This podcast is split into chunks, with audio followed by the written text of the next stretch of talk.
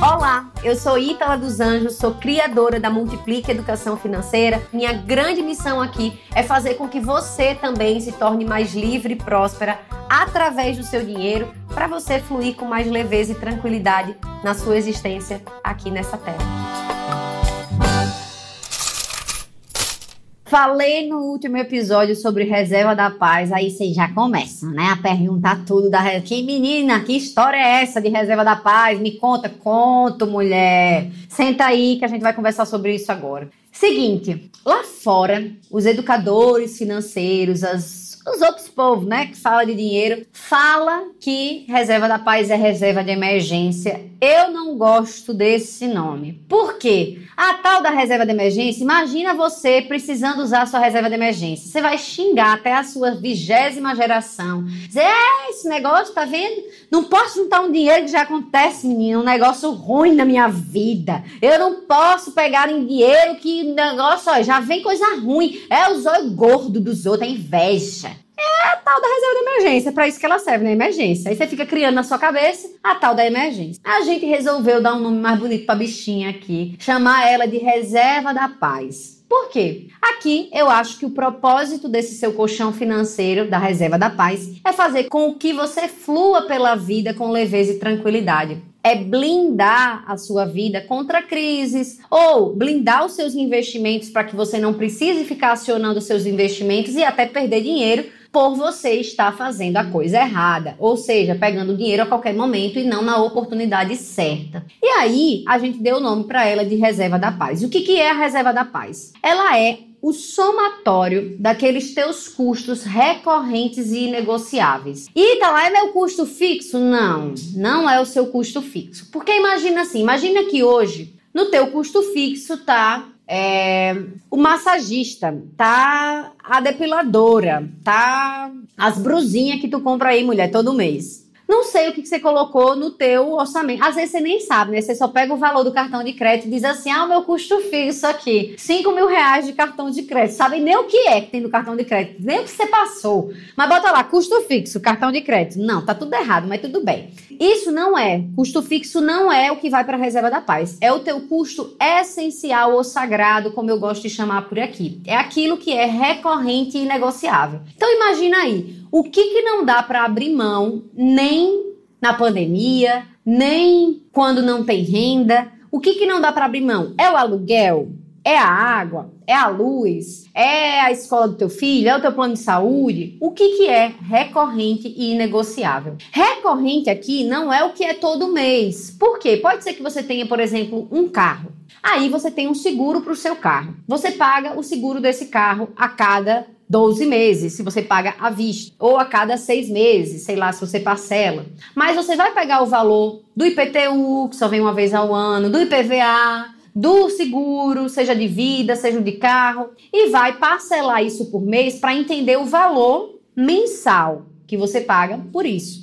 Ainda que você não pague todos os meses, ainda que você pague à vista mas você vai entender a proporção mensal disso. Vamos imaginar que você descobriu que o teu custo sagrado, o teu custo essencial é de mil reais, um número fácil para todo mundo entender. Mil reais. Descobriu que é mil reais? Se você hoje é servidora pública, assalariada, se você tem uma renda todos os meses, seis meses de reserva da paz já está ótimo. O que, que seriam seis meses? Seis mil reais de reserva da paz. Faz sentido? Que seriam seria o seu custo essencial ou sagrado multiplicado por seis meses. Então, seis mil reais para sua reserva da paz. Eu recomendo que se você trabalha em alguma empresa que não tem um plano de carreira, você não vai ficar, você não tem garantia que vai ficar ali por muito tempo ou que pode ser demitida a qualquer momento, não tenha apenas seis meses. Eu recomendo que você tenha entre seis e doze meses. Se você é servidora pública, você pode ficar aí nos seis meses, não tem problema. Se você está achando que é pouco, também você pode aumentar, não tem problema. Então, entre seis e 12 meses, a gente teria de 6 mil a 12 mil reais. Se você é empreendedora, empresária, profissional liberal, ou depende de comissão no seu trabalho para ter aí o salário que em média você recebe, eu recomendo que você tenha uma reserva da paz de 12 meses. O que, que seria isso para quem tem um custo sagrado de mil reais. 12 mil reais. Tá me acompanhando? Tá tudo tranquilo? Agora, se como no último episódio a gente falou sobre transição de carreira, você está pensando em fazer uma transição de carreira, uma transição de país, uma transição de cidade, ou se você vai ampliar a sua empresa e aí vai mudar, né, a questão da tua casa, ou seja lá o que for, enfim, vai passar por uma, alguma transição na tua vida, divórcio também, vai deixar o escroto do teu marido, não tá bom o relacionamento, quer deixar o relacionamento, tá tudo bem também, bota na transição constrói uma reserva se tem uma dependência financeira ali de 24 meses. Entre 18 e 24 meses. Então, a tua reserva da paz deveria ter entre 18 mil reais e 24 mil reais. Assim, fica muito mais fácil de lidar. Agora, tudo isso é teoria.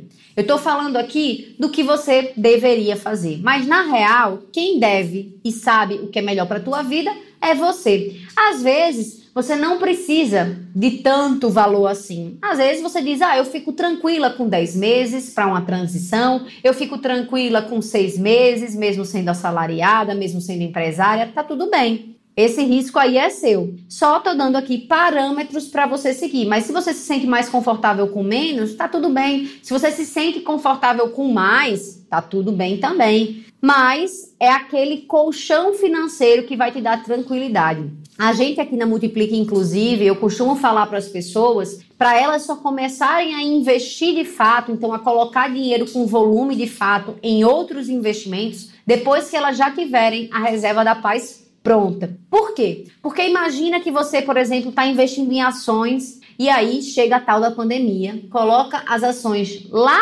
embaixo e você precisa daquele dinheiro para fazer qualquer coisa na tua vida, seja boa ou seja também passar por alguma situação mais delicada, ou seja aproveitar oportunidades do momento. Se você precisa sacar aquele dinheiro e essa variação tá negativa, você pode perder dinheiro. Então, não é inteligente que você comece a investir em outras coisas se você não tem a sua reserva da paz. É a sua reserva da paz que deve estar investida, inclusive, só não em renda variável. É ela que vai proteger todo o teu patrimônio. É ela que vai dar garantia que você vai ter uma reserva, não vai se endividar, que você não vai ficar aí angustiada por precisar gerar dinheiro a qualquer custo. Então, a reserva da paz, para mim, tem essa figura de proteger a nossa vida e fazer com que a gente flua com leveza e tranquilidade. Falei de investimentos. Onde é que deve estar investido a sua reserva da paz? Em algum lugar com liquidez diária e rendendo mais que 100% do CDI, o que já é muito melhor que a poupança. Se você não tem ainda esse conhecimento, não tem problema deixar na poupança. Mas eu recomendo sinceramente que você aprenda um pouquinho e consiga colocar em investimentos reais melhores que a poupança, porque muito provavelmente a tua reserva da paz vai ficar investida aí por, durante um bom tempo sem você precisar mexer nela. Mas ter essa característica de liquidez diária e garantia, seja do FGC ou seja uma garantia soberana em um investimento, garante que você não vai perder o seu dinheiro de jeito nenhum. É a mesma garantia da poupança, tanto que você pode sacar a qualquer momento, quanto que o seu dinheiro está protegido. Então não tem desculpa, pode investir sem medo. Era isso que eu tinha para falar para você hoje. Espero que esse conceito de reserva da paz tenha mudado algumas coisas aí na sua cabeça, também em relação à reserva de emergência, né? Porque tem muita gente que tem ranço dessa história de reserva de emergência, exatamente pelo nome pesado que ela tem.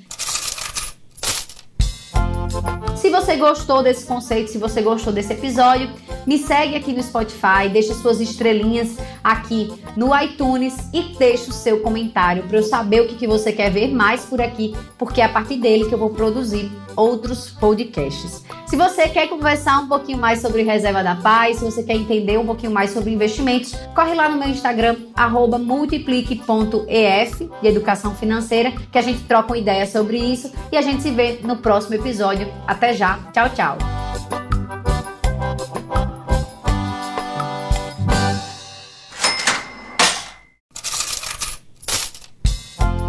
Ei, olha só, pega comigo esse fio. Eu sei que o ano de 2020 foi um ano muito complicado para muita gente e provavelmente se você está aqui me escutando é porque você quer melhorar sua relação com o dinheiro, fazer da sua vida uma vida muito mais próspera e eu quero te ajudar com isso. Eu criei o curso Rendado, que é um curso completamente gratuito e vai acontecer de 7 a 15 de dezembro lá no Instagram, sempre às 20h20. Você pode se inscrever gratuitamente para ter acesso a todos os materiais complementares e o que é melhor, a gente vai se encontrar, vai sair só daqui da voz, né? A gente vai se ver pessoalmente.